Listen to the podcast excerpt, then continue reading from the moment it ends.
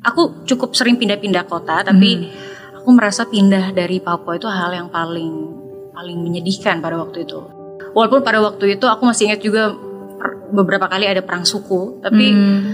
pengalaman itu jadi kayak berkesan aja buat aku sekarang kalau diingat-ingat mereka ya itu karena tadi aku bilang dari berbeda-beda Eh, pas mereka mau konser mereka sempat datang gitu kayak kak kita harus lepas jilbab kita nggak karena kan ini konser rohani gitu. Iya. oh jangan. Hanya kekuatan doa dan kekuatan mama aku yang yang membuat aku bisa masih bisa waras gitu untuk Hmm. untuk untuk bisa menelaah semuanya. Ketika aku memilih untuk nyanyi lagu rohani itu kayak jadi sesuatu hal yang buat aku cukup sakral gitu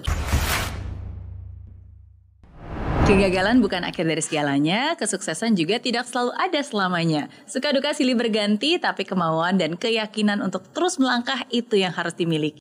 Dan hari ini di Zero to Hero, saya kedatangan bintang tamu spesial, Citra Skolastika. Hai.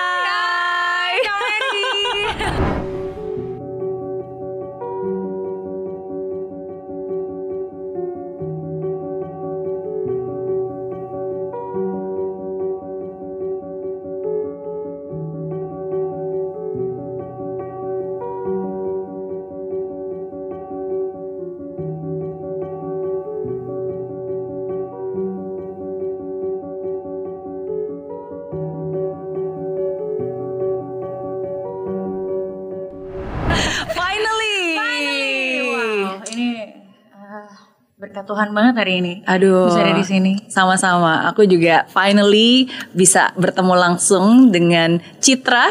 Sudah selalu mendengarkan lagu-lagunya Oh. dari zaman dulu. Sekarang ketemu dengan orang aslinya. iya Iya. Dan kita eh, Iya, hari ini- satu vibrasi ya ternyata ya. surprisingly ya Iya. Ini nggak nggak janjian loh. kita kayak lagi dipilihin bajunya padahal Iya. ini benar-benar tadi kaget kayak ah kita ber- berarti bisa di bareng-barengin ya?" Iya, matching, berarti Matching ya? sehati. Sehati. Iya, oke. Tapi hari ini aku seneng banget eh, karena ada banyak banget yang pengen aku obrolin Mm-hmm. juga sama Citra.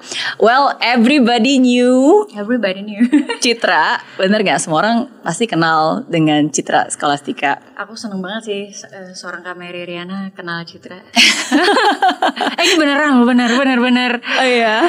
tadi kita sempat ngobrol-ngobrol ya eh, dan aku aku nggak bisa menggambarkan betapa senengnya aku hari ini Oh, aku menantikan hari ini thank you, thank you. It means so much. Ah. Nanti kita ngobrol-ngobrol. Hmm?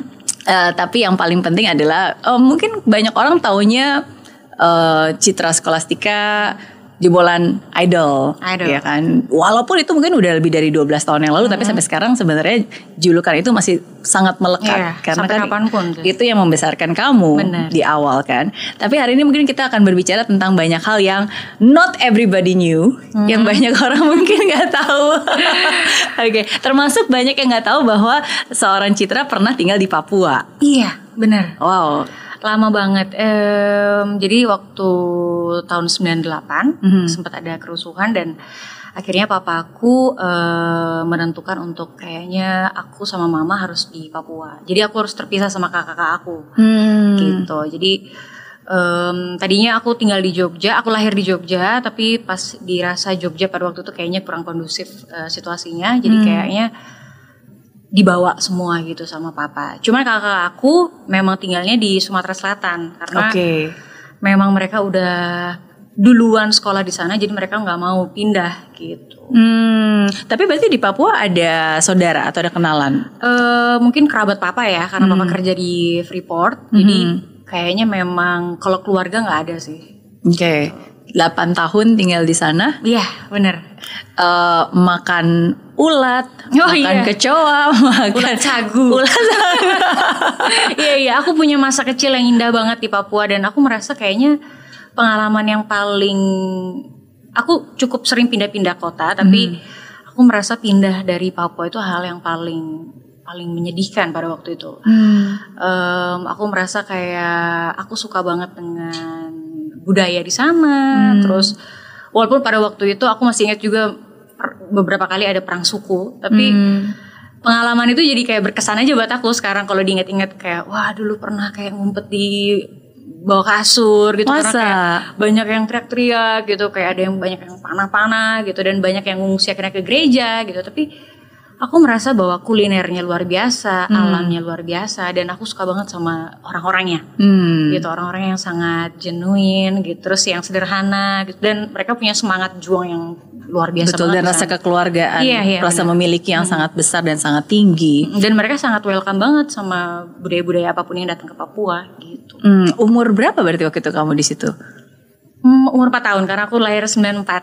Oh. Iya, jadi aku dari umur 4 tahun aku eh, tinggal di Papua sampai mungkin SD ya. Oke, oke. Berarti pas lagu pas tahun 98 waktu itu usianya baru Masih empat tahun. Kayak Masih baru 4 mau empat tahun. Oke. 98 aku baru lulus SMA. udah ya udah lebih remaja 18 Iya, tahun. iya. Berarti kita udah nih gak usah dihitung. Tahun. Oke, oke. Waktu itu di di mana? Di, Di Timika. Oke, iya. oke. Iya, nice place. Uh, Iya. beberapa waktu tahun lalu ya Oh, saya punya kesempatan uh, untuk bisa bermujung berkunjung ke Timika dan berbagi dengan uh, apa namanya warga-warga di sana. waktu itu bagikan sharing motivasi. Ya di tengah-tengah pandemi kemarin ini. Wah, iya luar iya. biasa banget puji di pandemi Tuhan. bisa ke sana. puji Tuhan. Tapi ya itu um, alamnya luar biasa um, makanan-makanannya juga sangat unik ya dan Unik-unik. orang-orangnya juga sangat um, apa ya very humble Hangat gitu. dan hangat betul dan berarti kamu SD dan SMP di sana? Aku SMP akhir eh, di akhir SD aku harus pindah ke Sumatera karena eh, ibu dari mama aku sempat sakit. Jadi mamaku merasa bertanggung jawab untuk ngurusin masa tuanya eh, Simbah Putri. Hmm. sampai akhirnya aku eh, beradaptasi lagi untuk pindah ke Sumatera Selatan. Eh, waktu itu agak apa namanya beda banget ya dari yang tadinya logatnya orang Papua terus tiba-tiba aku harus beradaptasi dengan logat Sumatera Selatan banyak kaget gitu karena eh, aduh kok gini ya terus ternyata di Sumatera Selatan juga didominasi juga orang-orang Jawa juga Hmm.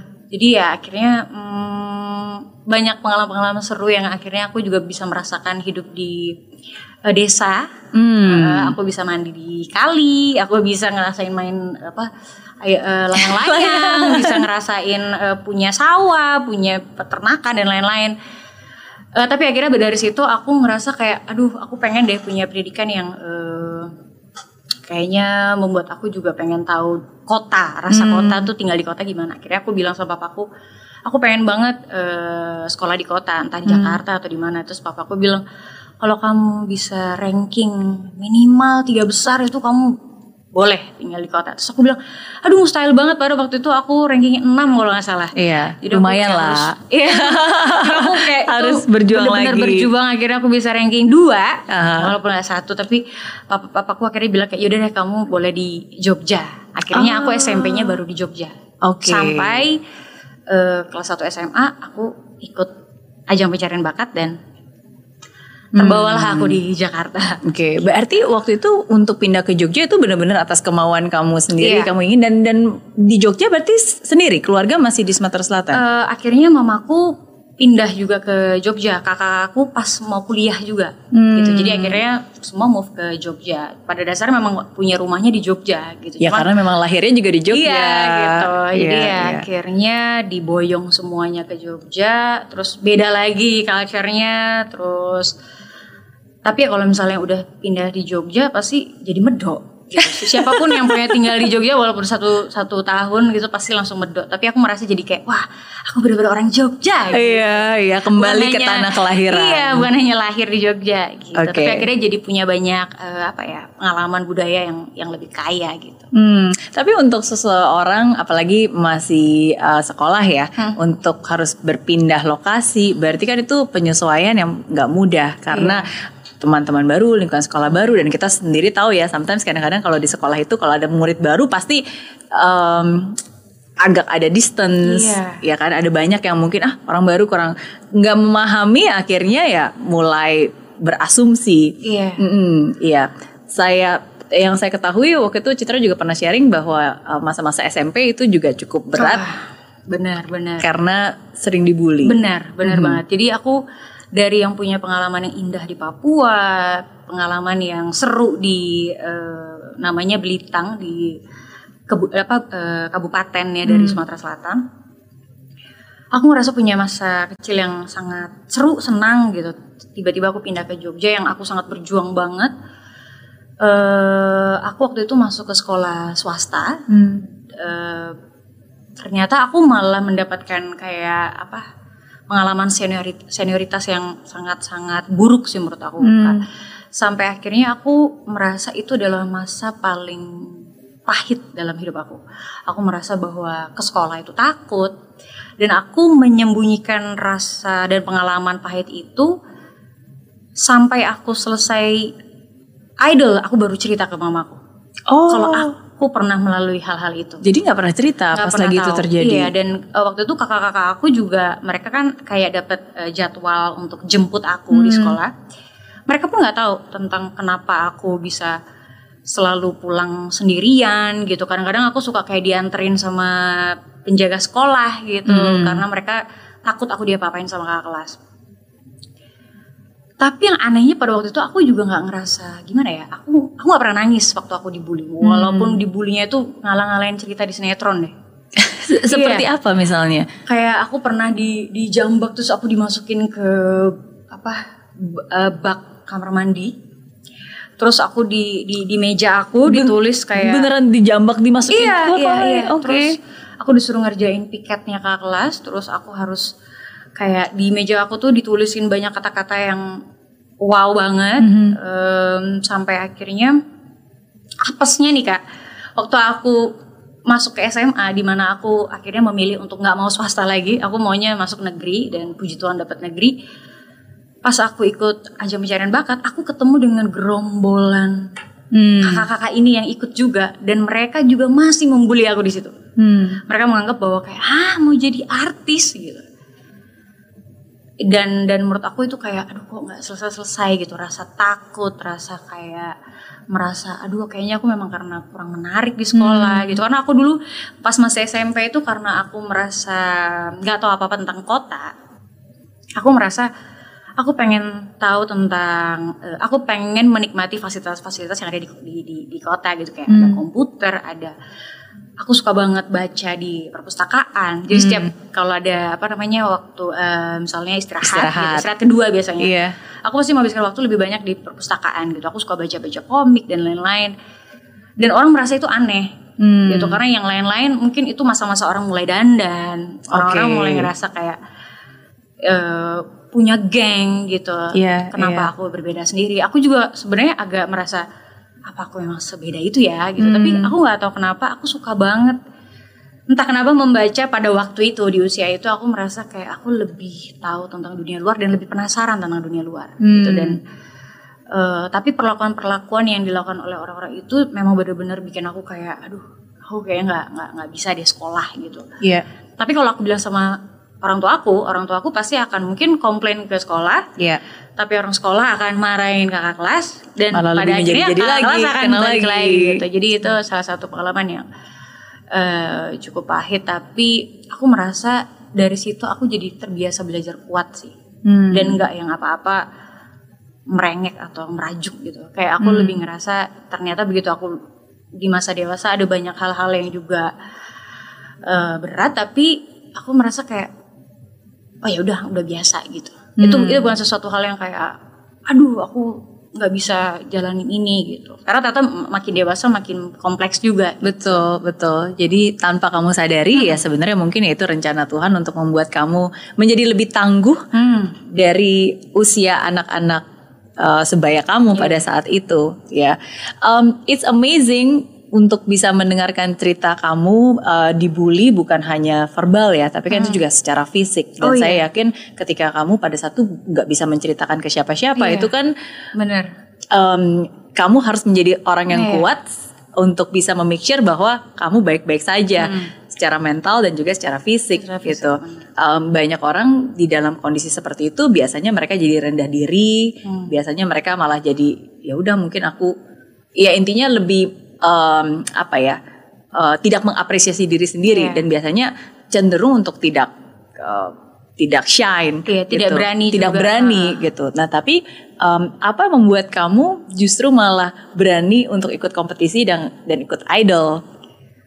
Pada nah saat itu? sebenarnya aku nggak bisa bilang kalau ikut ajang pencarian bakat itu iseng ya tapi sebenarnya pada waktu itu juga cukup random banget gitu pada waktu itu Jogja adalah tahun pertama untuk ajang pencarian bakat idol Hmm. jadi aku merasa euforianya tuh luar biasa di sekolahku dan aku lagi happy happynya pakai putih abu-abu Iya. lagi enam bulan yang happy banget ngerasain nggak ada senioritas nggak ada gap antara kelas dan eh, kelas-kelas eh, yang lain gitu dan aku melihat semua orang happy banget dengan berita idol ini gitu. Dan aku merasa kayak aduh kalau mau ikut tapi usia aku belum sampai gitu. Dan kalau aku ikut aku yakin papaku nggak akan setuju karena papaku bukan orang yang suka dengan hal-hal yang kurang pasti gitu. Jadi kayaknya hmm, papaku mungkin melihat aku suka nyanyi tapi itu hanya hobi gitu. Nggak akan menganggap itu akan jadi masa depan atau eh, pekerjaan atau profesi gitu tapi aku tanya mama gitu kayak mak kalau aku ikut gimana ya? Tapi umurnya belum cukup gitu. Ya coba-coba aja. Kan nggak mungkin sampai juga. Kan ini tahun pertama gitu.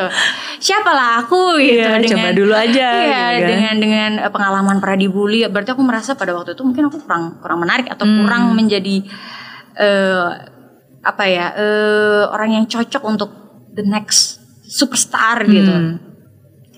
Tapi karena itu tadi aku mencoba untuk kayak mengikuti tren. Karena Hmm. aku merasa aku pengen deh co- mencoba untuk membuka diri. Karena kalau dulu aku kayak takut-takut kayak udahlah aku melakukan apa yang aku suka aja. Tapi ternyata responnya aku malah jadi kayak dibully. Hmm. aku merasa apa mungkin aku kurang membuka diri ya atau aku kurang eh, bersosialisasi gitu. Dan dan ya udahlah aku coba aja. Dan di hari aku audisi malah ketemu sama gerombolan Hmm. Eh, kakak-kakak itu aku merasa kayak aduh udah deh. Dan akhirnya yang tadinya aku udah sampai di batas mana aku harus ulang lagi dari awal. Oke. audisinya. Jadi aku eh, mulai dari jam 4 pagi aku baru ketemu sama juri itu jam 3 sore. Hmm. gitu dan itu udah panas terik dan hujan badai ya waktu itu. Tapi karena kan namanya itu pertama kali kan di Jogja jadi mungkin excitementnya luar biasa. Aku lolos. Hmm. aku wah aku bingung banget. Dan waktu itu yang lolosin aku eh, vokalisnya The Rain eh, Kak Indra. Sangat berjasa buat aku. Di mana mana aku selalu cerita karena eh, kalau bukan karena kalau waktu itu moodnya atau telinganya lagi bermasalah mungkin nggak akan sampai di sini kayaknya aku. Dan waktu itu eh, entah gimana cara Tuhan bekerja tapi cepat sekali prosesnya. Tiba-tiba aku pulang. Waktu itu mama aku lagi jualan eh, bakery. Hmm. jadi aku bilang mah kayaknya aku harus ke Jakarta deh tapi nggak tahu ya tapi ini kayak baru di Jogja aja. Emang kenapa? Tadi aku ketemu semua juri yang ada di Idol itu. Ada siapa? Ada ada artis ini ini ini, semua ada di situ loh serius kamu? Iya tapi eh, mungkin aku cuma menang di Jogja kali. Tadi mama jemput kamu itu banyak banget orang yang kalau kamu menang berarti kamu di atas mereka gitu. Dan waktu itu aku masih 15 tahun. Iya. Jadi kayak aku bilang ayo udahlah paling juga nggak lolos gitu. Tiba-tiba aku long story short aku ditelepon dan berbagai proses tiba-tiba aku ada di Jakarta tiba-tiba aku ketemu juri utama itu lebih ajaib lagi. Dan tiba-tiba aku sampailah di Indonesian Idol gitu. Iya, di mana orang-orang yang mungkin awalnya nggak tahu Citra ini Iya. siapa, nggak kenal, tapi mereka percaya dan mereka mau mengeluarkan pulsanya untuk mengevote kamu Hmm. Iya. dan akhirnya kamu bisa Aku menjadi selalu bersyukur runner di Indonesian Idol. Indonesian Idol Mhm. Em, pintu sudah dibukakan, Mhm. tapi banyak yang nggak tahu bahwa ternyata nggak semudah itu. Iya. Itu itu sih aku bilang eh, banyak orang bilang ajang pencarian bakat itu sesuatu yang instan. Hmm. Tapi kalau dilihat kembali 12 tahun yang lalu kayaknya untuk bisa bertahan dengan nama Citra Skolastika, untuk bisa dipanggil, untuk bisa masuk ke semua TV, Hmm. menurut aku banyak sekali yang aku dobrak pada waktu itu gitu dan eh, waktu itu karena memang almarhum papa aku sangat menentang aku jadi papaku pernah bilang kayak ah udah sampai situ tapi cuman masuk di TV itu aja gitu. Wah aku merasa tertantang untuk membuktikan bahwa aku bilang sama manajer aku pokoknya kalau ada tawaran dari TV mana pun nggak usah tanya harganya berapa atau fee-nya berapa. Pokoknya bikin papaku setiap buka TV ada aku. Hmm. gitu dan menurut aku amarah atau emosi eh, waktu itu malah membawa aku untuk berjuang berkali lipat gitu Hmm. daripada yang seharusnya karena waktu itu kan kalau juara dua harus antri gitu istilahnya. Hmm. Eh, setiap season pasti beda-beda eh, cara cara promosi ya tapi di season aku tuh juara dua atau juara-juara yang ke belakang harus me- apa ya menghargai sang juara satu gitu. Hmm. Sehingga aku juga harus menunggu satu tahun untuk menantikan. Aku ditolak di mana-mana karena aku cuma juara dua. Jadi aku na- menanti-nantikan siapa ya label yang mau ambil aku gitu. Hmm. Karena aku merasa ya Tuhan aku udah sampai sejauh ini dengan sangat magic banget. Hmm. Tapi kalau harus pulang ke Jogja dengan kegagalan rasanya kayak apakah aku kurang memanfaatkan peluang yang ada Hmm. atau gimana ya dan karena aku merasa bahwa kayaknya bukan tanpa alasan di Tuhan bawa aku sejauh ini gitu. Iya. Jadi eh, akhirnya satu persatu pintu mulai terbuka. Akhirnya diperkenalkan aku dengan lagu Everybody Knew. Iya. Eh, akhirnya aku diperkenalkan dengan beberapa musisi. Terus akhirnya satu satu dua kali dan karena tadi aku ngotot banget untuk masuk ke semua TV, akhirnya semua TV merasa bahwa oh ternyata kamu bisa masuk semua TV ya gitu ya. Hmm. Oh iya boleh boleh gitu dan akhirnya akhirnya orang mungkin- lebih mengenal aku dengan nama aku gitu karena aku Hmm. nggak boleh membawa nama eh, ajang pencarian bakat karena aku bukan juara satunya. Oke, gitu. oke. Iya, dan akhirnya dengan doa dan usaha pasti bisa. Pasti. iya, dan itu menjadi album pertama Iya, kamu album ya. pertama aku. Ah, aku pasti bisa. Uh. dan bisa sampai segini wah. Iya, menikmati semua dan menghadapinya. Iya. Iya, Uh, not easy Mhm. karena ya itu kita semua tahu proses menuju ke sana pasti tidak mudah.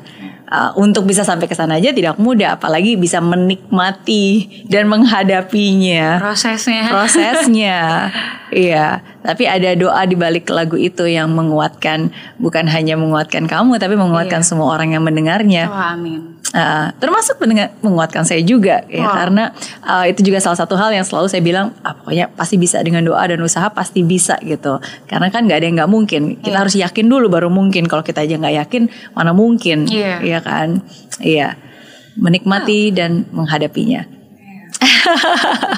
iya Em, itu cerita dari berarti 12 tahun yang lalu ya Ya, 12 tahun. Mm-mm, iya Uh, album pasti bisa berarti tahun berapa tuh eh it- jadi kalau di entah kenapa di season era tahun-tahun aku pertama kali mengeluarkan single tuh Mhm. udah bukan kayak zaman dulu yang orang berlomba-lomba punya album. Hmm. Jadi waktu di season aku atau masa-masa awal karir aku tuh lagi musim-musimnya orang untuk keluarin single by single Hmm. gitu karena jual album itu bukan hal yang mudah pada Hmm. waktu itu dan hanya lewat beberapa franchise makanan eh, orang bisa menjual karya mereka Iya.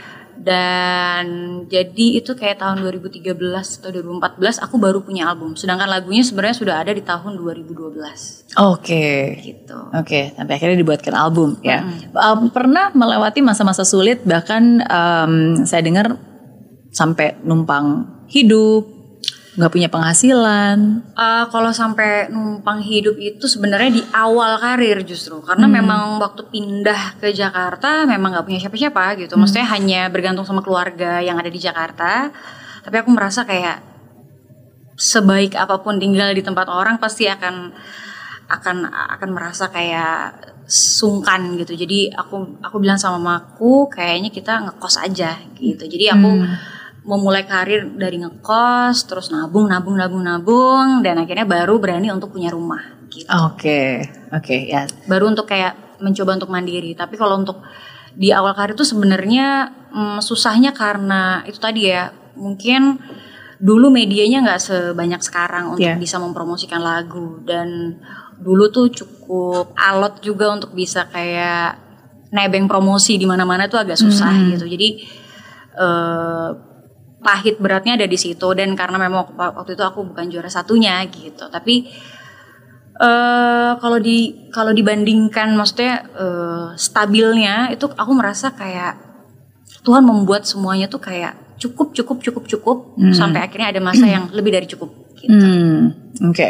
Ya dia tidak akan pernah membiarkan Iya aku aku nggak pernah ciptaannya berkekurangan. iya Hmm, benar oke. Uh, nggak mudah Iya, tapi bisa. tapi bisa. Oke, lalu em, ada saatnya di mana Citra berubah atau mungkin berpindah menyanyikan lagu-lagu rohani. Iya. Nah, itu kapan dan kenapa?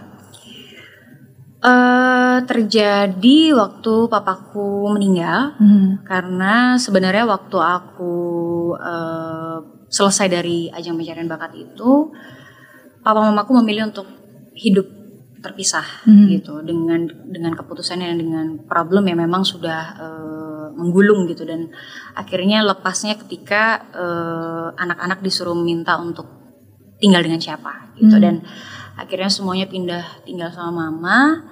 Dan di situlah justru aku merasa bahwa kayak harus memulai dari nol lagi karena sudah bukan aku aja yang harus dihidupi tapi kakak-kakak aku. Di mana waktu itu mereka masih kuliah gitu. Dan keputusannya pada waktu itu kayak gimana nih mereka yang kuliah atau sudah saatnya aku harus kuliah? Akhirnya aku menunda untuk kayaknya aku nggak bisa kuliah dulu karena nggak akan akan berat banget gitu. Dan tadinya aku sekolah eh, di Jakarta akhirnya aku memilih untuk homeschooling. Hmm. jadi aku merasa bahwa tahun-tahun 2013 itu kalau dilihat orang lain mungkin tahun yang emas banget, Iya. tapi di dalamnya itu wow, itu kayak kembang api yang apa ya, nanggung meledaknya gitu. Dan aku ngerasa em, hanya kekuatan doa dan kekuatan mama aku yang yang membuat aku bisa masih bisa waras gitu. Untuk untuk untuk bisa menelaah semuanya gitu. Dan aku sampai merasa bahwa kayaknya aku lebih tua daripada seharusnya gitu. Dan aku ngerasa jadi orang yang lebih kaku aku ngerasa leb- jadi orang yang lebih serius gitu. Karena apa pun keputusan yang aku ambil nggak bisa selengean gitu istilahnya. Ya karena kamu bertanggung jawab bukan hanya untuk hidup kamu juga, benar. kan ada orang-orang yang juga bergantung. Iya, dan dan di situlah eh, masa apa namanya masa perjuangan itu dimulai. Dan karena tadi aku bilang kekuatan adalah dari doa, jadi aku merasa di tahun 2014 aku bilang sama eh, papaku meninggal, eh, aku bilang sama produser aku, Pak, kayaknya produser aku ini yang menciptakan lagu-lagu besar dari Maria Shandi, eh, Ah, oke. kita dan dan banyak penyanyi-penyanyi rohani lainnya. Dan beliau waktu itu bilang kayak saya pengen banget ya kamu nyanyi lagu rohani gitu. Terus saya waktu itu aku mikirnya eh, wah, sedangkan aku bisa nyanyi dan aku tahu lagu itu dari lagu-lagu Nikita. Oh. Jadi aku ngerasa kayak aku memang I grew up with Iya iya, sama Nah, aku juga. Iya, kayaknya di sudah ada ya. ibuku. Iya. Dari zaman kecil dulu pun juga diputerin kaset ya. Iya, dan, Iya, iya. dan aku eh, merasa bahwa kayak wah hebat banget kalau aku bisa nyanyi rohani. gitu. Oh. Tapi waktu itu kayaknya fokusnya cuma di situ dan Oke. em, sampai akhirnya aku bilang sama produser aku, Pak, eh, saya ini nggak punya pengalaman nyanyi lagu rohani gitu. Paling mentok saya nyanyi di gereja dan itu nyanyinya Mazmur yang do do re re mi mi nggak bisa di improve improve do do ke re gitu nggak bisa pak saya bisa dimarahin eh, umat gitu kalau saya fals sedikit gitu.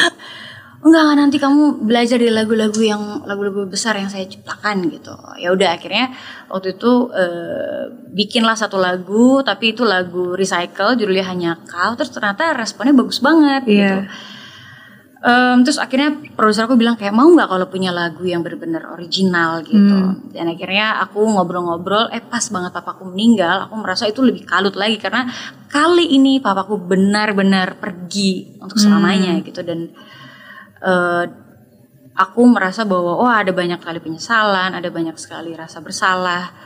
Em, aku merasa kayak aku udah makin udah nggak ada tiang untuk berpegang gitu selain aku bener-bener cuma bisa minta tolong Tuhan kalau bisa seenggak cukup cukupnya kalau bisa masih cukup gitu untuk hari ini gitu.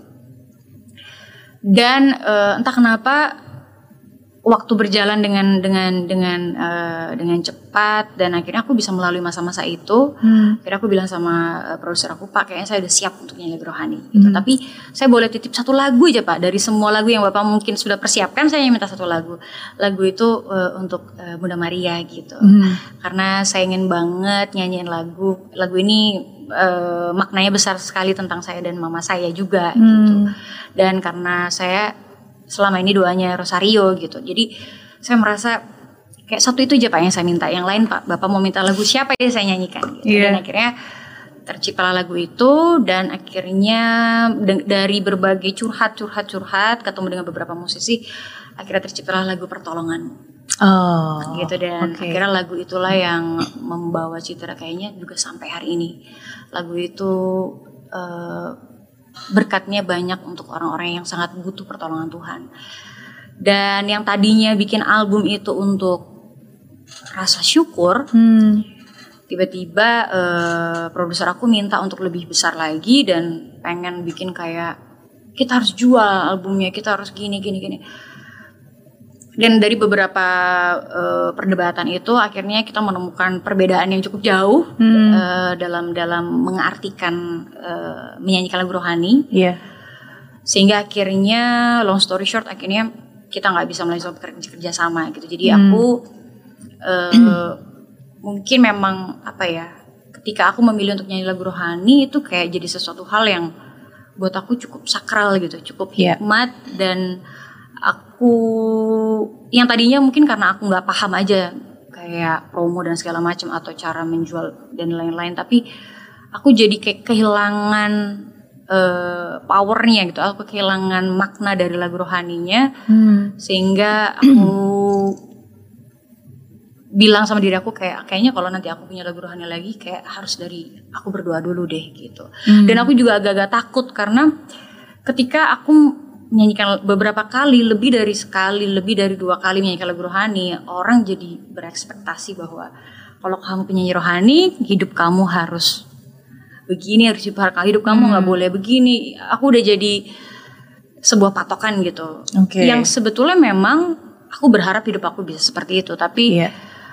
aku juga dibesarkan dari lagu-lagu sekuler ini gitu. Dan aku berharap sebenarnya keduanya bisa saling ber- berdampingan gitu. Tapi mungkin orang-orang yang mungkin sudah sangat bener-bener kayak udah suka dan cinta banget ketika punya lagu rohani jadi kayak mereka menaruh apa ya eh, figur yang harus sempurna gitu. Dan aku juga cukup takut sehingga ada masa-masa di mana kayak aduh aku jadi takut nyanyi lagu rohani. Iya, dan itu jadi beban buat Iya. kamu. Hmm. aku jadi ngerasa kok nyanyi lagu rohani jadi beban ya tapi akhirnya bisa kembali lagi untuk tahun akhir tahun kemarin nyanyi lagu rohani karena aku merasa bahwa kalau aku fokusnya untuk orang lain jadi bener-bener hilang makna untuk Tuhan ya Iya. karena menyanyikan lagu rohani itu kan kalau buat aku ya Iya. kalau buat aku itu untuk untuk eh, rasa syukur aku untuk untuk untuk menyenangkan Tuhan juga gitu dengan dengan banyaknya dosa yang aku punya gitu ya atau Iya. dengan banyak keterbatasan yang aku punya tapi hanya ini Tuhan dengan anugerah yang Tuhan kasih hanya ini mungkin yang bisa jadi eh, berkat untuk orang lain gitu Hmm. atau atau apa pun mau kalau Tuhan mau apa lewat lewat lagu-lagu rohani ini jadi fokusnya aku nggak mau ke orang-orang lain karena kalau orang Iya, lain nggak akan iya. nggak akan ada habisnya gitu jadi kayak ya udah untuk Tuhan kalau ada yang suka terima kasih tapi kalau nggak ada ya mungkin kurang cocok iya, iya. Tapi uh, thank thank you so much for sharing. Oh. Uh, karena saya yakin setiap apa pun itu, maksudnya setiap kali kita melakukan sesuatu yang baik gitu, yang memang kita tahu, oke ini sesuatu yang memang memang baik, dan memang kita lakukan dengan niat baik gitu kan, dengan prasangka yang baik. Tapi sometimes sering kali pasti akan ada selalu pikiran-pikiran yang Iya. yang mengatakan, yang menjatuhkan, yang bilang ah um, you are not worth it gitu Iya. kan. Maksudnya apa kamu layak gitu untuk melakukan hal ini? Siapakah kamu gitu kan? Maksudnya emang kamu bisa nyanyi beginilah dan seterusnya gitu. Tapi ah nanggung nih sekuler tiba-tiba nyanyi lagu gini Iya, apa pun itu ya, maksudnya baik itu sebagai penyanyi maupun pembicara maupun penulis, apa pun profesinya sebagai guru, apa pun itu pasti akan selalu ada suara-suara yang bilang who who am I gitu, apa siapakah aku untuk bisa layak melakukan hal ini gitu. Tapi ya pertanyaannya kembali lagi kan, siapakah kamu tidak bisa melakukan hal tersebut? Ya kan kan Tuhan sudah menciptakan kamu dengan segala macam talenta, berkat gitu dan setiap ya salah satu hal cara terbaik untuk kita berterima kasih kepada Dia ya dengan memaksimalkan talenta itu dan mengembalikannya menjadi sebuah karya. Iya. Ya, tapi satu hal yang menurut saya saya sangat setuju banget sih seperti yang Citra uh, bilang tadi, at the end of the day ya kamu tanya kembali ke diri kamu sendiri gitu. Fokusnya ke siapa? Ke siapa? iya kalau kita fokusnya kepada mi mi mi ya kan? Sama aja sih sering kali uh, banyak orang juga suka nanya ke saya kan wah kalau uh, Miss Mary berbicara di depan uh, seribu orang, sepuluh ribu orang gitu kan, kadang-kadang nervous. Banyak orang juga selalu nanya gimana caranya. Kadang-kadang wah nanti kalau saya takut salah gimana, kalau salah ngomong gimana, kalau saya jelek gimana, kalau orang berpikir kalau nggak ada yang mau dengerin saya gimana? Gitu kan. Sometimes ada di pikiran orang. Ya saya selalu bilang, ya coba aja deh pertanyaan kamu. It's all about you, you, you. Kalau kamu jelek gimana? Kalau kamu gugup gimana? Kalau orang nggak ada yang ketawain kamu, nggak ada yang tepukin kamu gimana? Kan ya you you focus on the wrong thing. When you focus about you, makanya kamu merasa terbebani, gitu kan? Tapi when you focus, oh no, it's not about me, it's about them. Ketika naik ke panggung, kan bukan tentang saya, tapi ada sesuatu hal baik yang mau saya bagikan untuk mereka, gitu kan? Untuk mereka, gitu. Jadi tugas saya ya menyampaikan hal itu, tugas saya ya membawakan hal tersebut, gitu. Dan semoga kalau saya sudah melakukan tugas saya, mereka dengar, ya udah saya sudah selesai tanggung jawab saya. Mereka mau mendengar, mereka mau percaya, mereka mau menggunakan itu sudah bukan tugas saya lagi, gitu. Nah, jadi ya ketika saya mengubah pemikiran seperti itu, ya otomatis nggak akan merasa terbebani. Karena tugas kita ya udah ya kita yang melakukan tugas kita saja. Dan Iya. kita jadi lebih sukacita. dan lebih suka cita gitu. Dan yang kamu bilang ya tugas kamu yang kamu mau kan menyenangkan hati Tuhan. Dengan suara indah kamu. Yang Jessie dan ya kan? Jadi ya ketika kamu melakukan hal itu eh, ya nggak nggak peduli sih orang berpikir apa, apa ya? iya. Dan saya yakin itu juga bisa dirasakan kepada orang-orang yang sungguh-sungguh uh, merasakan hal yang sama seperti kamu ingin memuji dia, ya mereka juga bisa ikut merasakan hal itu juga untuk memuji dia. Iya, karena memang aku juga sering ngobrol gitu sama para penyanyi rohani lainnya gitu bahwa ternyata eh, keprihatinan mereka juga sama gitu. Bahkan sempat banyak yang kayak memilih untuk ah stop aja deh gitu daripada ada dapat penghakiman dari dari eh, orang-orang gitu yang yang yang merasa bahwa oh kita nih adalah orang-orang terpilih untuk untuk menjadi benar gitu. Pada akhirnya ya menjadi benar itu adalah harapan kita semua gitu. Tapi atau usaha kita semua tapi memang kalau kayak gitu aku yakin banyak orang akan berhenti. Banyak orang akan memuji Tuhan diam-diam gitu. Hmm. sedangkan kadang kalau kita mikirin bukan hanya tentang kita tapi kalau misalnya kadang aku suka kayak ketemu orang-orang yang terima kasih ya lagunya udah memberkati terima kasih Iya. untuk jadi berkat. Di situ aku merasa bahwa ini bukan tentang aku gitu bahwa memang Tuhan kasih lagu ini memang untuk mereka. Ya, gitu. Jadi hanya memang aku merasa bersyukur aja bahwa aku yang dijadikan perantaranya gitu Iya. aku merasa bersyukur aja di situ jadi Iya. kan aku suka bilang jangan lihat akunya gitu tapi lihat lagu ini bisa membawa apa untuk hidup Hmm. kalian Hmm, setuju, setuju. Eh, Nggak nggak ada hal nggak ada kata tidak layak lah. Maksudnya nggak ada orang itu terlalu besar untuk tidak bisa lagi berbagi dan sebaliknya nggak ada orang juga terlalu kecil gitu untuk bisa melayani dan melakukan sesuatu. Jadi ya semua balik lagi ke hati kita mau melakukannya untuk siapa. Iya. Dan ya cuma kita yang tahu jawabannya kan. iya iya.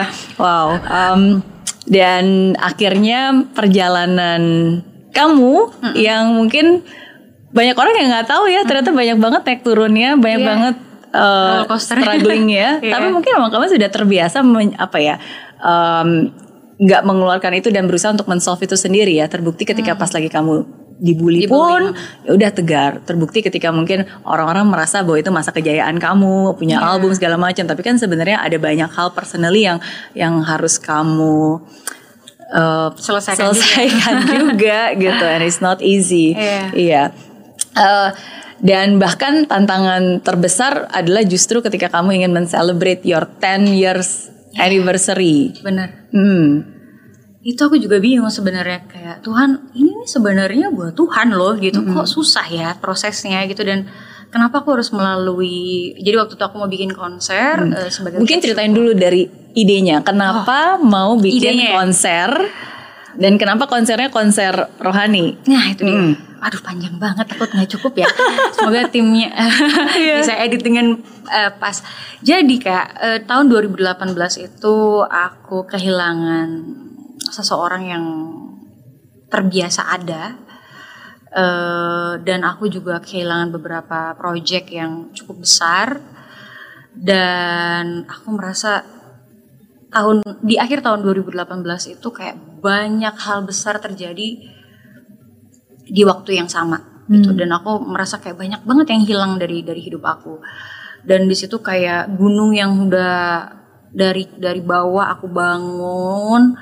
Karena kalau misalnya dari ajang pencarian bakat kita kan bener dari zero to hero. Dari yang bukan siapa-siapa tiba-tiba setiap minggu orang lihat kita. Tapi pada akhirnya ketika kita udah selesai ya akan ganti season kan? Hmm. tapi gimana cara kita memaksimalkan peluang yang udah ada?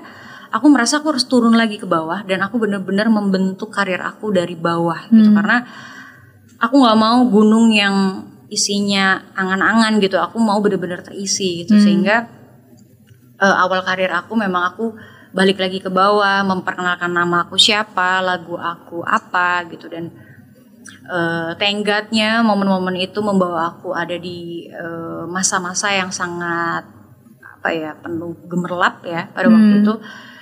Dan aku merasa kayak hmm, ada satu masa di mana kakak aku pernah bilang gini kayak kamu tuh udah kayaknya udah cukup punya apa aja yang kamu butuhkan di Jakarta tapi kok kamu lupa ya? Maksudnya semua ini kan awalnya karena kamu nyanyi buat Tuhan gitu. Jadi di situ aku ngerasa kayak oh iya kok aku jarang ya pelayanan di gereja gitu. Aku mungkin pelayanan tapi pelayanan untuk eh, nyanyi-nyanyi eh, apa namanya kayak misalnya eh, event-event ibadah gitu. Tapi yang bener-bener balik lagi ke Mazmur dengan ay- apa nada do do, re re mi mi.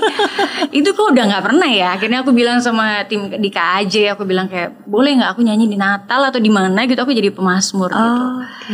Uh, oh iya gitu. Dan akhirnya beberapa kali aku mulai lagi.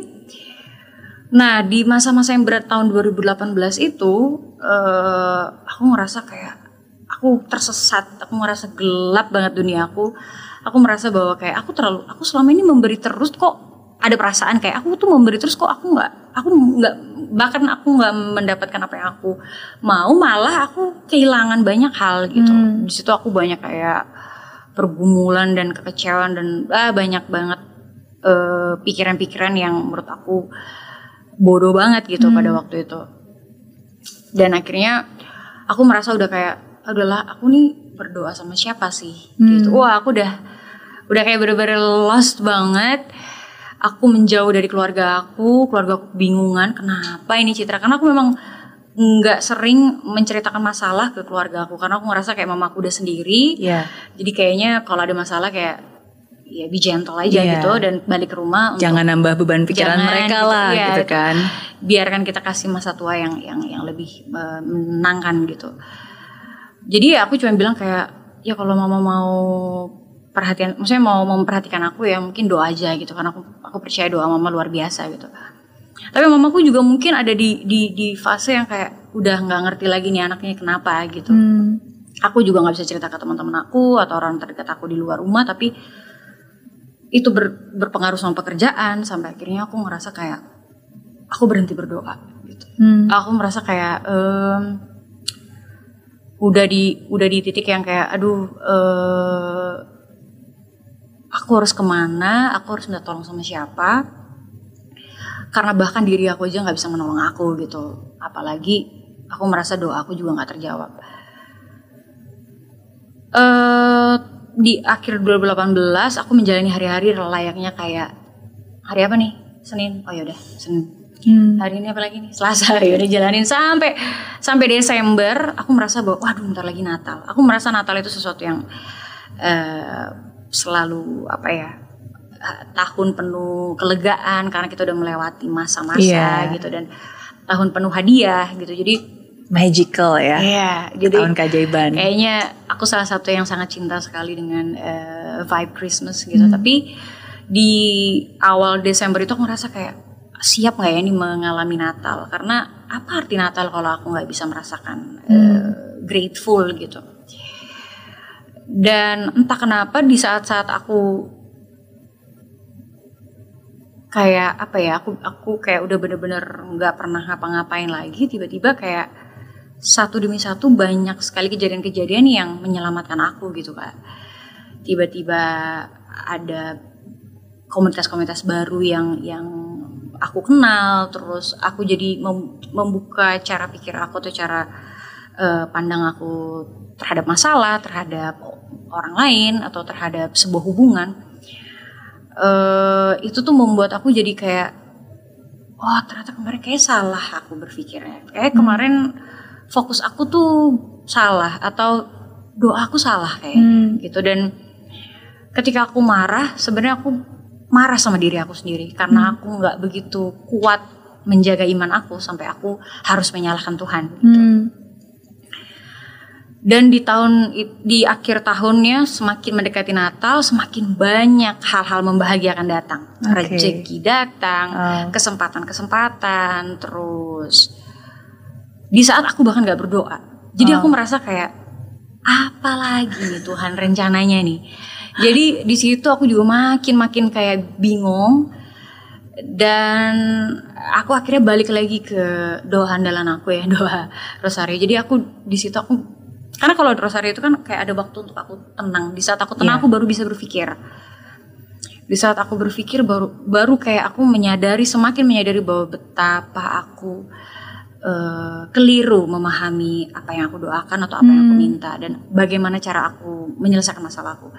Sampai akhirnya Natal dan dan penuh dengan bahagia yang bahagianya ya bahagia aja gitu nggak nggak nggak nggak banyak di setting gitu nggak banyak persiapan tapi tiba-tiba banyak aja yang membahagiakan sampai akhirnya masuklah di tahun 2019 Hmm. di tahun baru aku memutuskan sesuatu bahwa aku bilang sama manajer aku aku mau bikin sesi eh, talk show Hmm. sama semua orang muda mau Kristen Katolik atau eh, agama apa pun tapi ngobrol sama anak muda dan for free. Hmm. gitu. Tapi aku mau bikin dari Januari sampai Maret karena biasanya peker- pekerjaan itu kalau dari Maret eh dari Januari sampai Maret biasanya masih belum banyak. Iya. gitu. jadi kayak itu momen-momen libur yang harusnya aku ambil.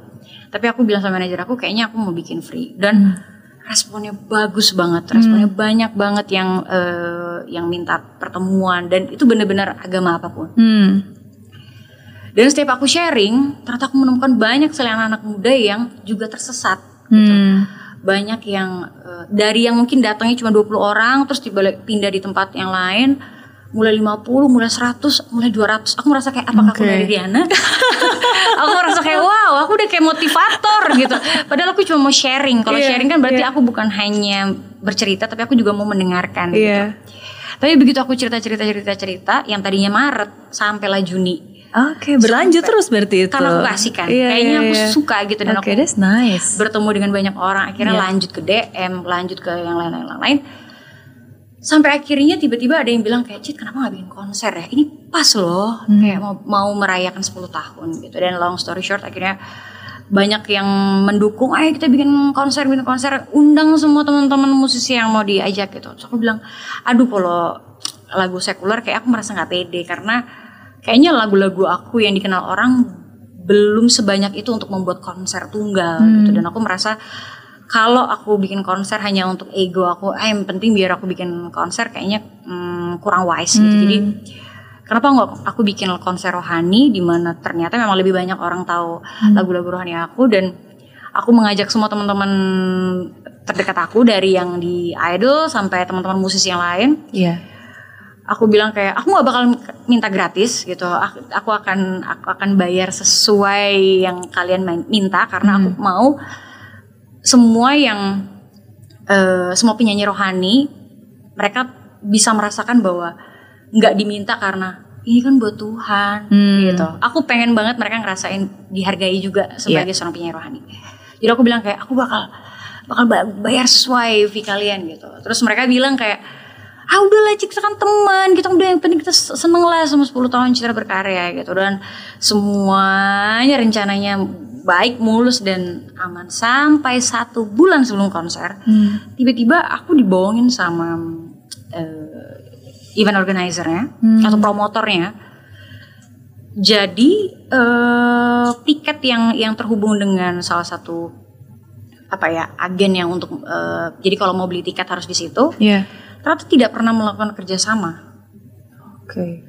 jadi sampai di satu bulan sebelum konser nggak ada yang beli hanya lima orang di lima orang itu adalah tim aku Oh, jadi sebelum itu kan ada promo udah. Promo, press Terus? latihan. Mhm. Iya, aku juga di situ kayak bingung. Bagaimana caranya Tuhan dalam satu bulan? Aku udah DP semuanya. Mhm. Aku udah DP artis, aku udah DP eh, gedung, aku udah DP semua vendor dan lain-lain. Gimana gini? Hmm. Dan semua orang bilang semua setiap hari mereka bilang kayak cet daripada malu, daripada gagal, daripada hasil yang gak maksimal, mending postpone deh. Hmm. Bahkan orang yang paling selalu mendukung aku, mamaku, bilang kalau cancel aja. Hmm. Karena, Karena mustahil. ya belum kurang dari satu bulan tapi belum ada tiket yang terjual cuma lima doang Iya. tadi ya. Aku ngerasa bahwa ganjil banget kayak masa sih buat Tuhan gak berhasil. Mhm. Kalau Tuhan bilang masa sih gitu loh. Aku ngerasa pada waktu itu kayak eh tapi bener-bener nggak ada satupun orang satupun yang yang bilang bahwa ada kesempatannya ini, adalah masih ada peluangnya. Aku cuman bener-bener bertaruh sama ke apa ya ke penasaran aku bahwa nggak mungkin gagal gitu. Aku yakin ini ada sesuatu yang mau Tuhan kasih. Judulnya The Journey of Faith. Aku merasa salah nih kasih judul. Harusnya kasih judul yang mudah-mudah gitu biar prosesnya lancar. Iya. Tapi karena aku merasa perjuangan hidup aku kan itu kan perjuangan iman. Iya, Jadi kayak iya. aduh nggak tahu ya. Tapi akhirnya long story short itu only God's grace yang bikin tiba-tiba ada yang telepon kayak halo Citra Citra mau bikin konser ya? Iya saya punya komunitas nih saya pengen banget dengerin lagu-lagu Citra dan eh, saya mau pesan untuk 100 orang. Oke. Dari 100 orang itu tiba-tiba ada lagi berita Citra eh, Citra mau bikin konser ya? Aku bisa nggak support untuk eh, apa namanya mikrofon Hmm. untuk eh, apa namanya untuk persiapan foto sebelum di di, di konsernya terus eh, banyak banget yang memberikan free endorse yang aku juga nggak tahu itu datangnya dari mana sampai yang punya gedung di Balai Sarbini waktu itu itu karena impian aku banget kayak pengen banget punya konser di Balai Sarbini karena ya. dia bulat eh, Iya. gitu dan aku bilang kayak pengen banget. Aku sampai ngerasa apakah ini karena obsesi aku ya Tuhan ya sampai ini jadi gagal. Uh, terus aku jalanin aja terus. Aku nggak mau berpikir. Aku ngerasa wah kalau ada 100 orang berarti ma- masih ada kemungkinan. Besok ada lagi ada lagi ada lagi ada lagi. Tapi ada aja semakin dekat semakin ada masalah tapi semakin ada bantuan.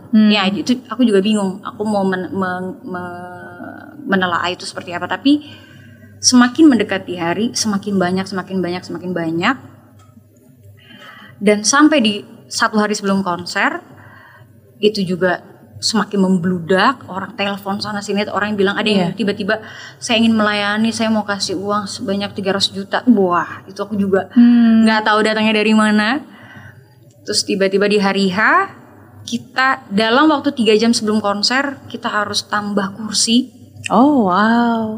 Karena wah itu itu magic banget aku nggak ngerti deh untuk menceritakannya. Karena kayak ajaib banget ya Iya. Tuhanku ini gitu. Kayak nggak bisa aku pikir dengan dengan kepala aku gitu. Jadi apa yang terjadi hari itu aku sampai takut pas buka tirai konser openingnya. Karena takut nggak ada yang nonton atau nggak ada yang dateng gitu.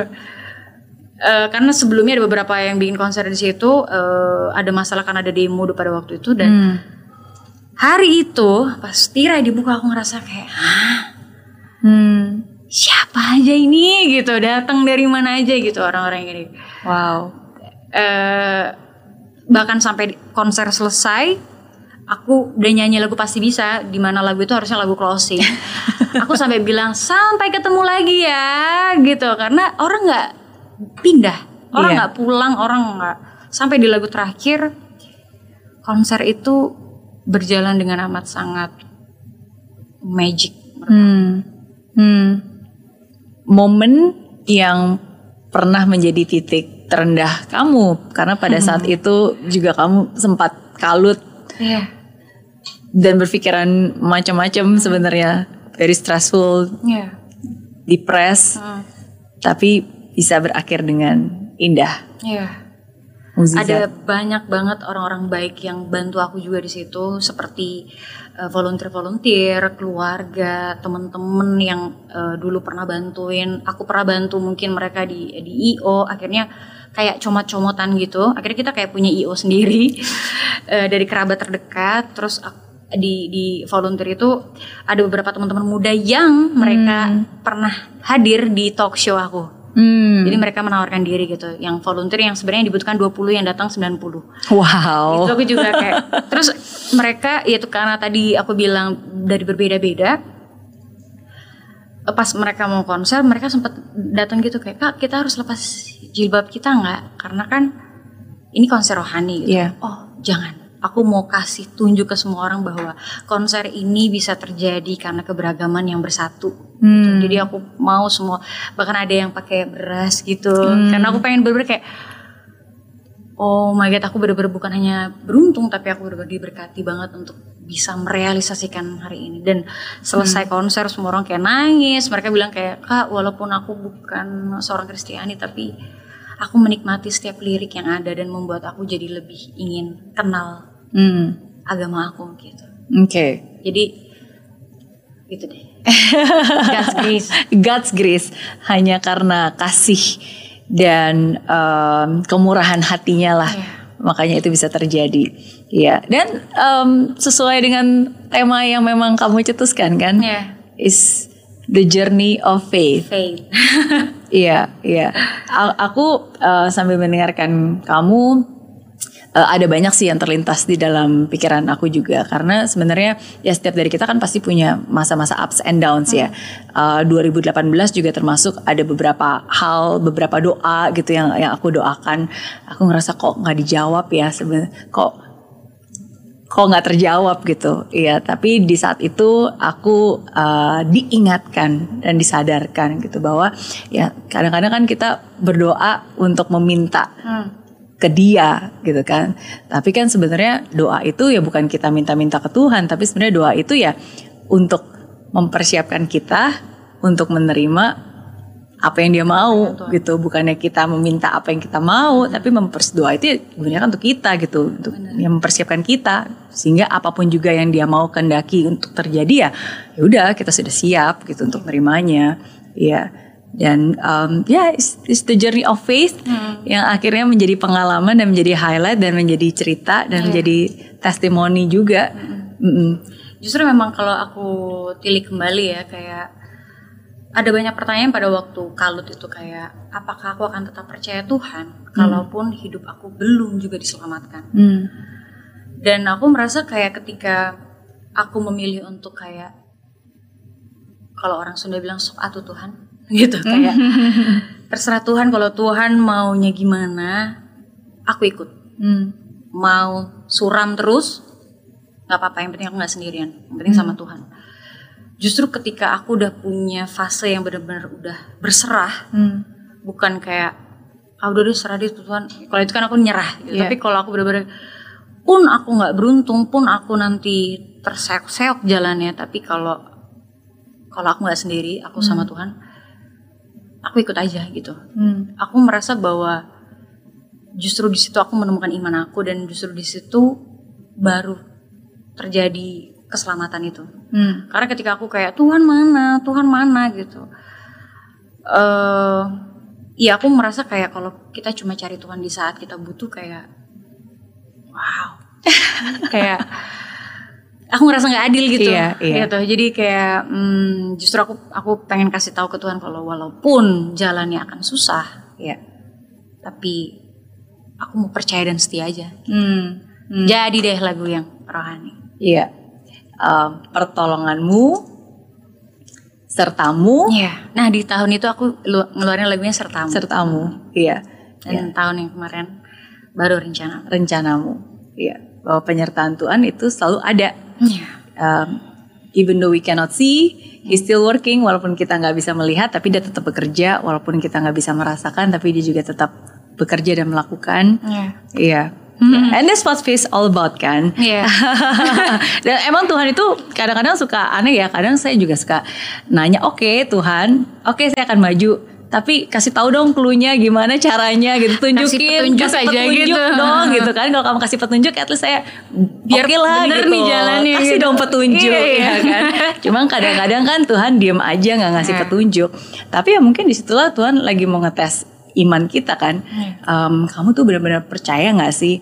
Em, kan kalau iman itu ya berarti kita tetap percaya tetap berjalan walaupun kita nggak tahu caranya iya dan dan kadang ya mungkin kita harus jalan dulu sambil benar-benar mendekati hal yang paling kita takuti baru di situ Tuhan akan kasih instruksi oke sekarang ini kamu harus gini ini kamu harus Iya. gini dan Tuhan kasih akan bantu gitu. unik-unik sih memang ya kalau cerita-cerita orang ya cara mereka benar-benar untuk eh, menemukan jawaban dari Hmm. dari rencana Tuhan jadi menurut aku kalau aku sharing ke Hmm. orang lain kayak memang ceritanya memang ya seru-seru sih beda-beda gitu kapan timingnya yang pasti kita baru bisa memahami setelah kita benar-benar baru diselamatkan gitu kita Ya. baru tahu kayak oh ini maksudnya gitu Iya. Dan rencanamu ya jauh lebih indah daripada apa yang kita rencanakan. Iya. Rencanamu adalah lagu terbaru yang kamu ciptakan uh, di tengah pandemi. Mm-mm. Uh, dan ini kata-katanya luar biasa. Gelap, hilang arahku, lenyap, hilang harapku. Hmm. Um, jeritan pribadi kah? Eh, udah pasti. Eh, karena pandemi ini eh, amat sangat membingungkan untuk aku yang seorang penyanyi. Hmm. yang selama ini setiap minggu pasti dua atau tiga kali terbang. Hmm.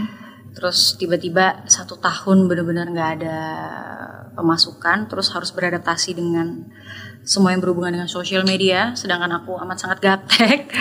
Aku merasa kayak agak kaku gitu dengan dengan sosial media dan Iya aku masih aku berusaha untuk beradaptasi karena karena memang sudah suka nggak suka kita memang harus masuk ke dunia digital. Tapi eh aku merasa bahwa banyak hal yang aku kebingungan gitu dengan dengan menyesuaikan pandemi ini gitu. Gimana cara aku bisa tetap produktif gimana cara aku tetap bisa semangat gitu atau punya ide. Karena aku biasanya menjalankan hal yang udah pasti-pasti aja gitu ada banyak hal baik terjadi di pandemi karena jadi mau keluar dari zona nyaman tapi tetap ini adalah masa termembingungkan dalam hidup aku.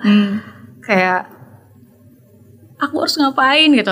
Banyak yang aku coba kayak jualan Iya. gitu. Kayak banyak yang yang dilakukan oleh banyak banyak orang juga. Kos-kosan. Iya, kalau kos-kosan itu memang aku merasa aku pengen eh, meneruskan biar rumah itu tetap hidup rumah di Jogja. Iya, iya. dan apa hmm, aku merasa kayak ini bukan cuma aku aja yang mengalami kebingungan ini sehingga eh, terjadilah lirik itu. Hmm. Eh, sebenarnya harapannya tuh lebih biar repetitif aja biar lebih gampang. Em, tapi aku men- menemukan lagu itu juga tanpa rencana sih sebenarnya kak. Aku menemukan lagu itu di jam 3 pagi aku karena nggak bisa tidur tiba-tiba aku kayak aku pengen tulis aja gitu. Baru cuman ada lirik.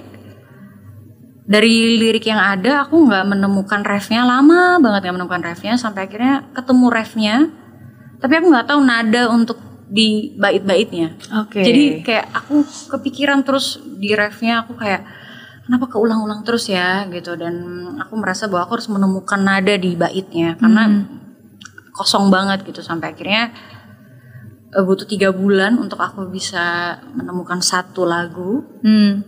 aku nggak bisa main alat musik jadi aku butuh teman aku untuk eh, membuatkan musiknya jadi aku selalu yang kayak gini ya nadanya ya Eh, gini gini gini aku sangat manual Iya. banget jadi Karena semua- adanya di adanya di iya sini. dari sini dari sini gitu. Dari sini. jadi kayak aku pakai apa eh, eh, apa Iya. namanya voice record recorder dan dibantu menggubah lagu itu untuk lebih eh, apa ya lebih hikmat Hmm. lebih grande gitu dan aku aku berharap bahwa lagu ini jangan hanya membuat orang bukan untuk membuat orang nangis kayak mem- apa namanya eh, Mellow iya gitu. aku aku nggak mau aku berharap ya ini, ini keinginan penciptanya ya. Iya, iya. Maksudnya aku berharap bahwa orang terbangkitkan gitu Oke. untuk untuk kayak walaupun pahit, walaupun berat, tapi setelah kita mengusahakan segala daya, Hmm.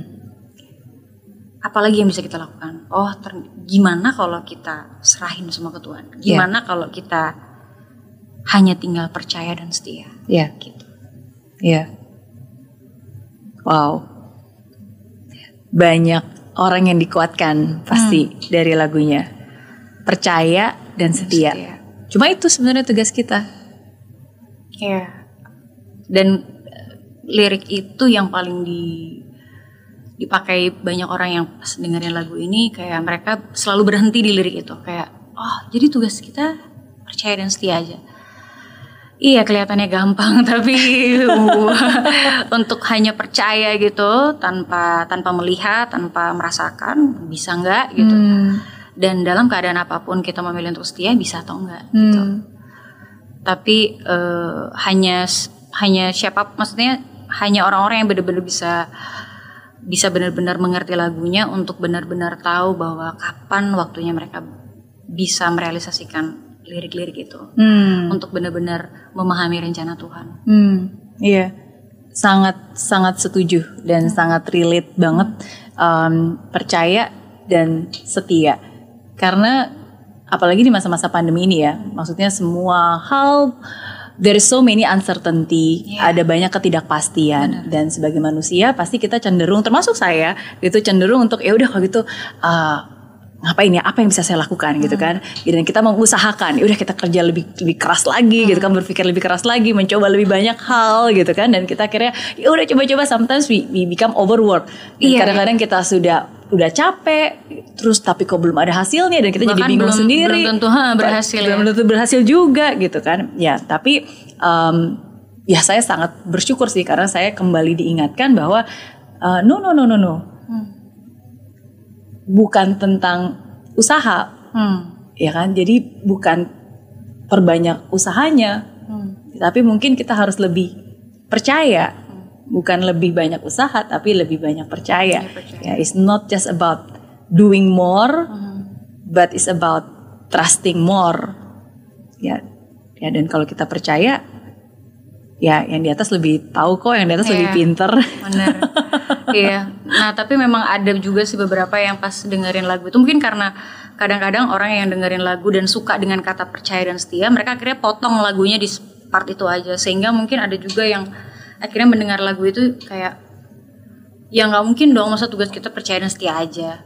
Hmm. Terus aku bilang kayaknya harus dengerin semuanya dulu karena di sebelum kata-kata itu ada kata-kata bagaimana bila ku serahkan semua dayaku. Jadi Iya. memang Tuhan juga mau kita berusaha dulu Iya. gitu. sampai mungkin sampai habis-habisan gitu. Hmm. Mungkin sampai sebaik atau semampu kita Hmm. dan dari situ baru kita mungkin kayak oke. berserah tapi bukan pasrah Iya. Berserah tapi tidak menyerah Bener, ada di lirik. Oke, nyanyiin dong, mumpung ada penciptanya dan penyanyinya.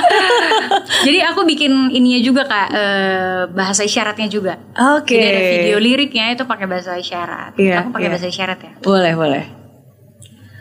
Bagaimana bila ku serahkan semua yang tersisa dari dayaku Bagianku hanya percaya dan setia. Memahami baiknya rencanamu. Eh, rencana. Wow. Ada satu kata kunci di situ. Hmm. Memahami baiknya rencanamu. Memang kita harus tetap berprasangka baik hmm, walaupun keadaannya tidak baik. betul Tetap berprasangka baik walaupun yang dirasa di dunia ini sedang tidak baik. tidak baik Hmm. Wow. Thank you so much for sharing. Sama-sama Kak Mary. Iya, saya yakin lagu ini pasti sangat uh, memberkati banyak Amin. orang yang mendengarkan, yang mungkin saat ini juga sedang banyak pergumulan, mungkin sedang banyak pertanyaan dalam hidupnya, dalam pikirannya. Iya, ya semoga saya yakin sih pasti sangat menguatkan mereka. Amin. Semoga bisa jadi teman. Iya, iya. Semoga bisa menjadi teman. Iya. A- ada dua hal yang sebenarnya aku masih penasaran nih. Boleh aku tanyain? Apa tuh?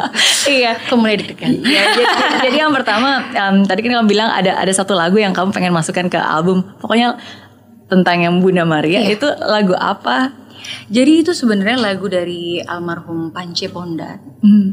Eh, pada waktu aku masih kecil aku sempat kayaknya nyawanya hampir lewat gitu. Aku di usia 2 tahun atau tiga tahun aku juga lupa tapi waktu itu aku benar-benar masih kecil banget dan mengalami operasi pertama di eh, perut aku karena aku terlalu banyak minum soda. Oh. Aku nggak tahu deh apa yang terjadi eh, tapi waktu itu aku dibawa ke rumah sakit dan aku opnam cukup lama.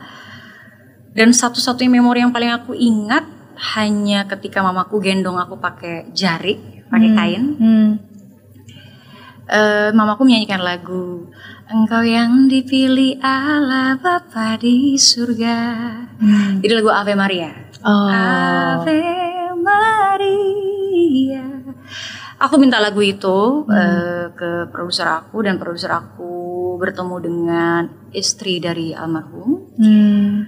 dan prosesnya sangat cepat gitu dan akhirnya aku- diberikan izin untuk menyanyikan lagu itu dengan versi aku. gitu. Ah, wow. Tadi ngomongin tentang Mama In. Waktu digendong. Oh, mungkin ya kayaknya di usia ini ya ampun. Iya ini mama aku dan aku di tahun berapa ya ini ya? 95, 95 mungkin 95 sih. Iya, iya. 6. mama aku tuh suka banget bikinin apa? Topi. Jadi aku punya banyak warna. Jadi setiap hari selalu pakai topi. Karena katanya kalau masih kecil itu suka ada yang suka main cium atau pegang-pegang kepala jadi kata mamaku karena takut jadi kayak ditutup gitu. Oke, oke. Oh, mama masih Wow. muda banget. iya, iya. Dan bener sih buktinya foto di baliknya nih. Memang kamu juga pakai topi. Oh iya, iya ini di Jogja. Pakai topi. iya, iya. Oh masih Wow. kecil. Wow. Citra yang selalu ceria Iya. dengan senyum manisnya. Ya, dan hari ini membawa sukacita juga buat kita semua. Amin. Amin, amin, Amin. Amin. amin. Ya, satu pertanyaan terakhir berarti buat Citra. Iya. Jadi eh, tadi di awal kamu sempat menyebutkan, tapi tadi saya eh, belum sempat nanya. S- ada sebuah video yang pernah kamu tonton waktu itu. Oh tentang Ameri. Iya, itu video apa? Eh, untuk kamu yang ditinggalkan. Oh, Nah ya ada banyak. eh, jadi Oke. awalnya karena eh, video itu muncul di YouTube dan aku nonton satu kali, akhirnya membawa aku untuk subscribe. oh thank you. dan akhirnya membawa aku juga untuk untuk lihat yang lainnya eh, bagaimana ketika dikecewakan, bagaimana menghadapi marah, bagaimana dan lain-lain dan momen itu tepat sekali di saat aku sedang sangat-sangat membutuhkan motivasi itu dan itulah yang membawa aku untuk DM Kak Mary Riana. Oh, iya. Aku adalah satu dari jutaan orang yang DM Kak Mary dan itu Oh, yang aku baru tahu hari ini Iya, iya. pas lagi cerita. Makanya ini kesempatan yang tepat untuk langsung nodong Kak Mary untuk bilang kalau aku pernah DM Kak Mary dan pengen undang langsung eh, karena eh, ini ini sebuah cerita yang fakta banget gitu. Aku aku bilang sama banyak orang ketika aku lagi to- eh, sharing itu talk show itu aku bilang kayak aku nonton sebuah video dan itu yang aku share juga ke Oh. ke mereka bagaimana ketika kita menghadapi marah, eh, dikecewakan, eh, sebenarnya mungkin kalau orang lain dengar motivasi itu kadang-kadang kayak nggak semudah itu, nggak semudah itu. Tapi nggak tahu kenapa pada waktu aku nonton video itu aku merasa kayak memang berat sih, tapi bisa kok dilalui Hmm. gitu. Kayak ada kok caranya. Tinggal mau dicoba atau enggak Hmm. atau at least coba aja dulu. Hmm. biar tahu hasilnya gimana karena kadang kalau kita udah takut kita hanya berhenti di takutnya gitu. Iya. kita nggak sampai untuk memberanikan diri mencoba karena kita terlalu takut dengan hasil yang kita takutkan gitu Iya. tapi dari setiap kata-kata yang Kameri eh, sampaikan itu luar biasa banget. Mungkin aku juga merasa Tuhan menyampaikan pesannya lewat video dari Kameri. Amin, amin. Thank you.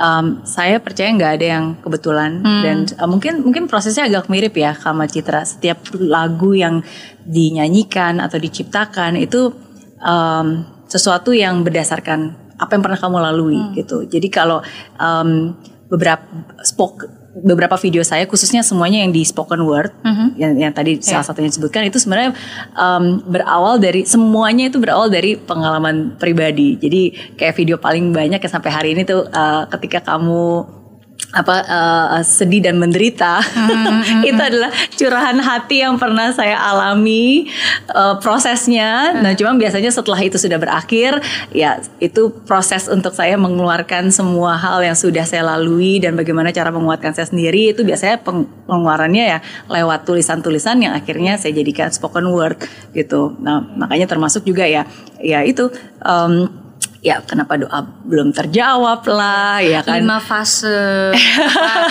ya, aku merasa bahwa itu itu kayak Kameri men- membawakannya dengan senyum-senyum, tapi rasanya tuh kita nontonnya nangis kan. kita, kita nontonnya kayak "Ah, gimana sih kita melalui ini gitu. Tapi eh, tapi aku buatnya juga juga sambil Oh nangis gitu ya, oke oke itu tuh fun fact juga ya. Iya iya iya.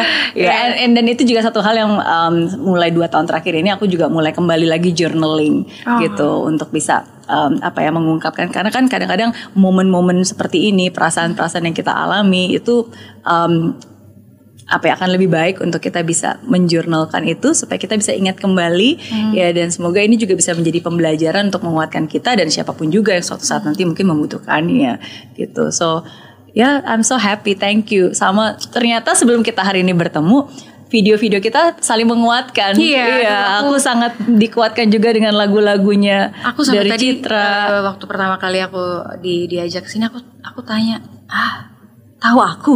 aku sampai kayak, "Oh my god." Kayak ini akan jadi momen yang eh, pasti mendebarkan karena aku pengen banget kalaupun memang pada waktu itu akhirnya kita belum berkesempatan untuk ketemu tapi one day kalau misalnya Kameri bikin seminar atau apa gitu kayak aku pengen duduk di situ dan kalau misalnya ada kesempatan aku mau bilang kayak thank you. Aku mau bilang terima kasih secara langsung karena sudah eh, menjadi bagian dari keselamatan di hidup aku gitu. Iya no. Thank him ya mempertemukan kita Kita. dengan caranya. Dengan caranya. Yang ajaib. Iya, dan yang sekarang kita baru tahu Iya. ternyata. Dan ini ternyata mungkin bagian dari rencananya ya. Kita bisa ketemu. Iya iya. Dan matching. Dan matching betul.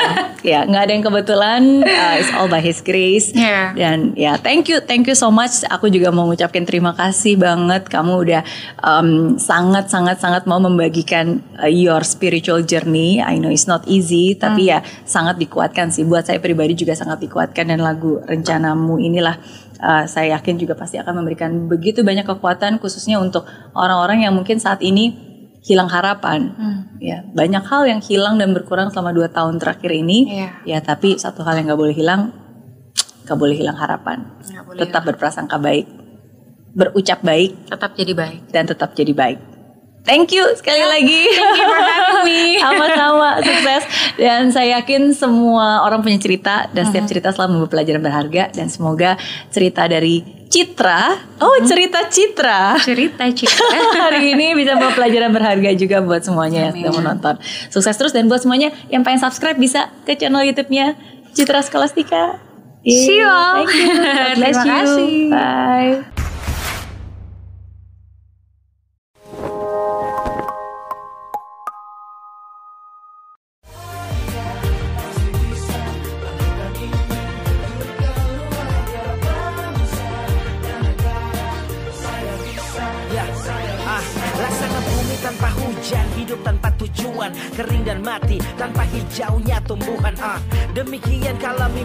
Kunjung terjadi.